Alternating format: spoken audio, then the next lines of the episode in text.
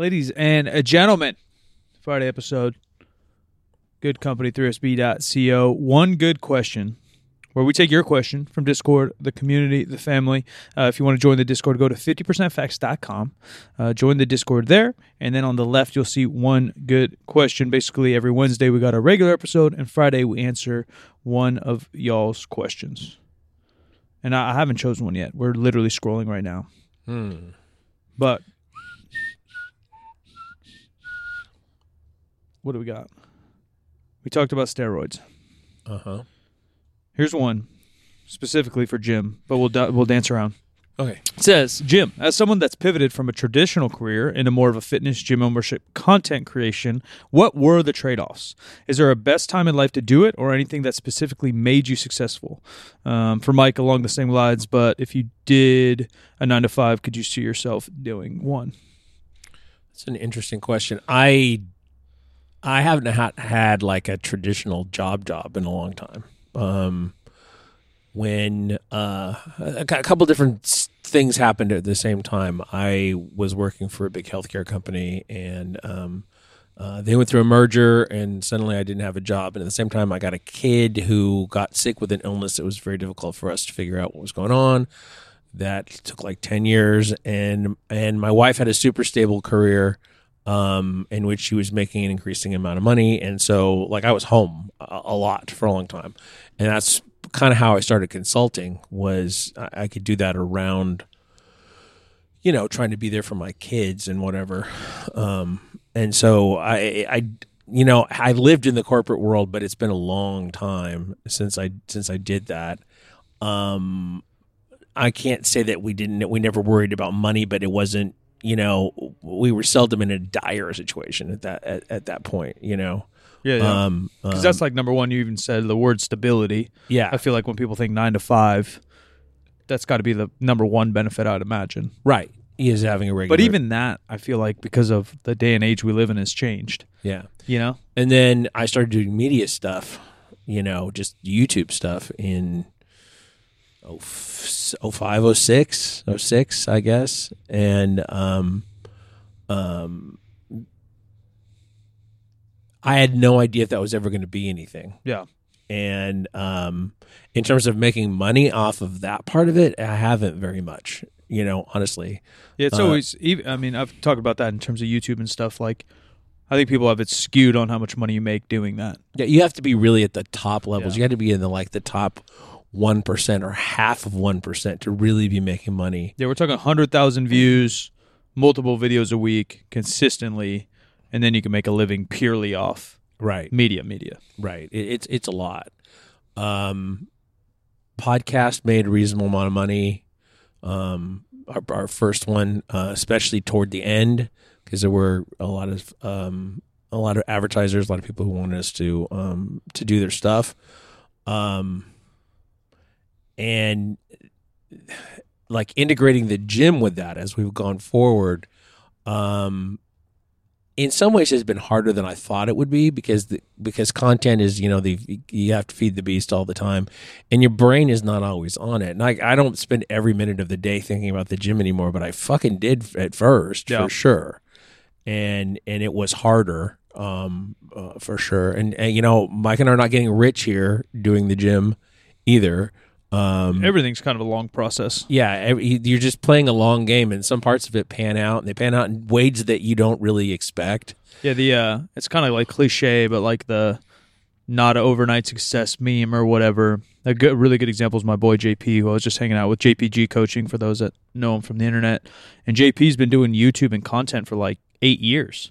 And he suddenly had overnight sensation. Yeah, and then uh, literally last year he pops off on TikTok, and now he has four million followers.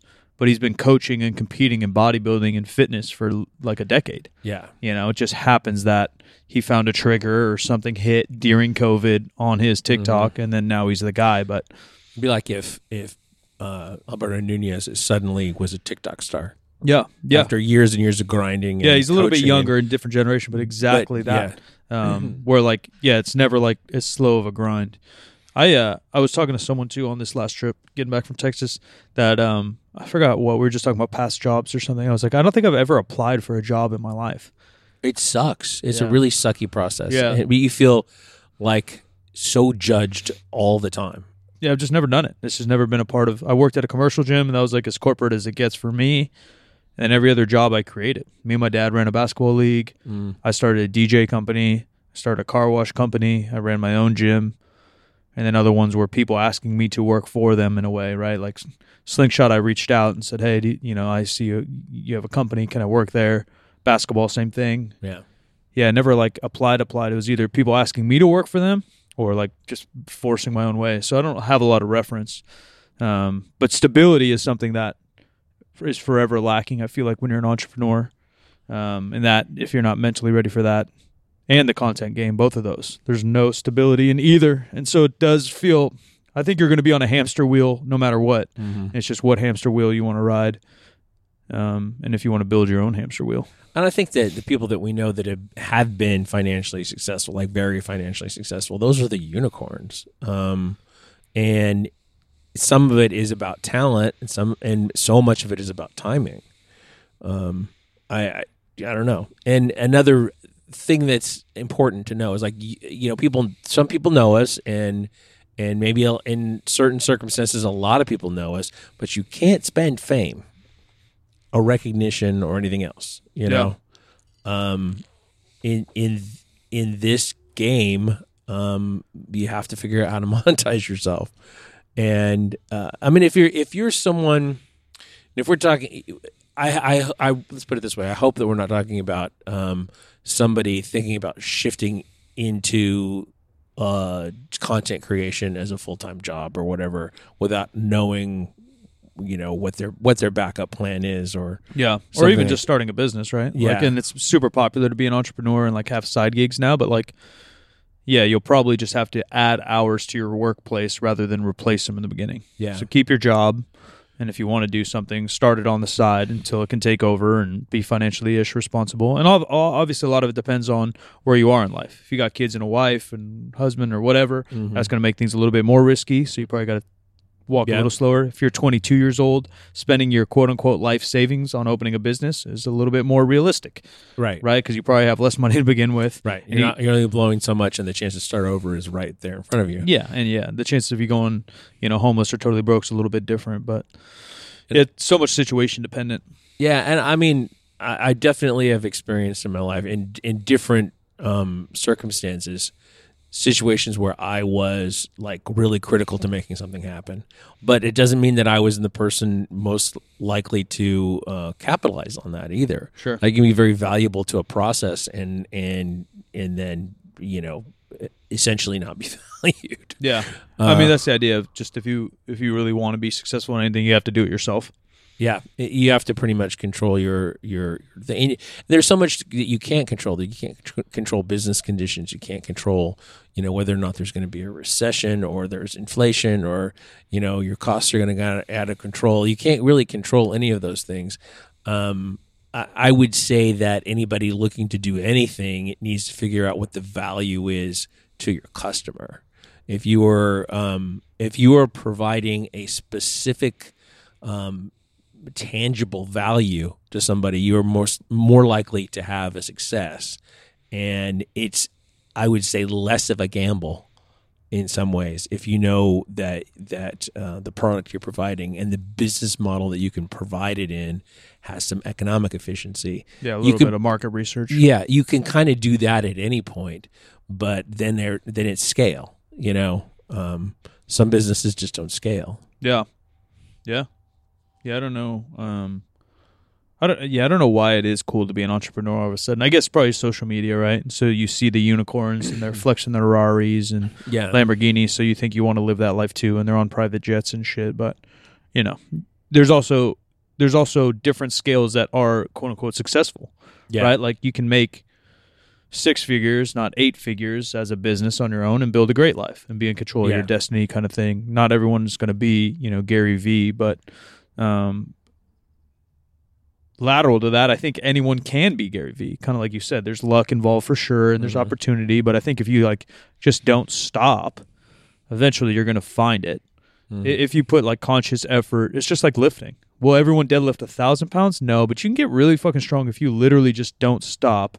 use your resources, and keep pivoting and adjusting your programming, nutrition, sleep, you're going to get somewhere. Um, and and everyone has the opportunity to do something, and that is kind of the beauty of it. And that's the same with business. That's why we talk about, or at least I do, like the barbell just kind of being a, a microphone for our message, because I think that's when you let that translate to your business and your health and your relationships, keep pivoting, keep reinventing, keep trying new things, keep um, doing the old things better and better. Um, you're probably going to get somewhere, but I, I, yeah, I don't really understand the glamour of it. I guess it, yeah, it's just the social media shit because it wasn't really much of a thing. I feel like when I was growing up, No, not really. I thought it was rare when my friends' parents owned a business. Yeah, It was kind of a rare thing. yeah, for sure. Uh, just to change gears and, and let us run for a little bit longer here. Um, I was just listening to a conversation uh, that was recorded earlier in the week about um, a part of the conversation was about the the Powerball and how it approaching two billion dollars in in value, depending upon how you calculate it. I mean, two billion is they don't hand you a check for two billion dollars, Right. And, and whatever, but uh, that's just a ridiculous amount of money, and if if you had to do it in a public way, it would basically take you out of society. Like you, you know, and so you probably want to do it as stealthy as you possibly can. So if you're going to stealth that, um, do you continue to do the work you're doing and just do it better? With You know- two billion dollars, Yeah, with with better funding, uh, just as down low as possible that you can with the funding. Do you do the same things? Do you like? yeah, probably, but just spread mega. Like, let's say they chunk you. Say you win two billion, past taxes, and if you take the loan sum, you end up with six hundred million or something, right? Which is so ridiculous still. Yeah, yeah, probably. I'm probably going half of that to charity, quarter of that to my mom, a quarter, a quarter of that to good company and what we're doing, Mhm. and then the other quarter to just like real estate or something that's semi stable or long term stable, Mhm. and then the third quarter, if I did my math right, of my own shit. Yeah, I'm just fucking around, right? I'm buying a boat and maybe a car, Uh, a couple toys. But yeah, Yeah. it's such an insane amount of money to spread a hundred million dollars six ways. yeah, right? Uh, Yeah. You can do you can do a lot of shit, but yeah, probably are- hire people, yeah, right? Like that so. would, that'd probably be the best. hire op- experts to make your business more yeah, yeah, more successful. Delegate- Even though, even though you don't need the profitability really, yeah, because you have the money, but at the same time, yeah. You want to win, and and you- you're in the position to help other people. Uh, Yeah. I don't know how true it is, but uh, we saw Rogan um, perform with some of his buddies when we were in Austin, and uh, uh, I'm pretty sure like he just he puts on the shows. And sure, they all get paid by the club, but I'm pretty sure Rogan pays his homies too, because he kind of has fuck you money. yeah, and he wants to support his buddies that are he thinks are talented and good, and he can without batting an eye. right, You know, and I think that's cool. So it'd be the same thing here. You get, you know, people you believe in, people from other companies that are maybe down on their luck, and now you can pay them a full time salary to use their skills to help your own brand grow. Which again, yeah, you don't need the profit, but it could go into the company in their own lives. Mhm. Um, yeah, I think I think that would be the probably most beautiful, Like a perfect big, situation. a big give back. Yeah, I mean the the alternative is that you retreat to a fucking island that you buy in the Caribbean, and and then you just don't interact with anybody, and you don't ever do anything, and yeah, you never gain any. Uh, I just think you lose so much of the of the social possibility if you're when you're cut off like that. You don't you don't have anybody around you who isn't essentially paid to make you feel better about yourself, as opposed to yeah. You'll find out who your real friends are for sure. yeah, yeah. and who's snaking. Yeah, I don't know. I can't even imagine to be honest.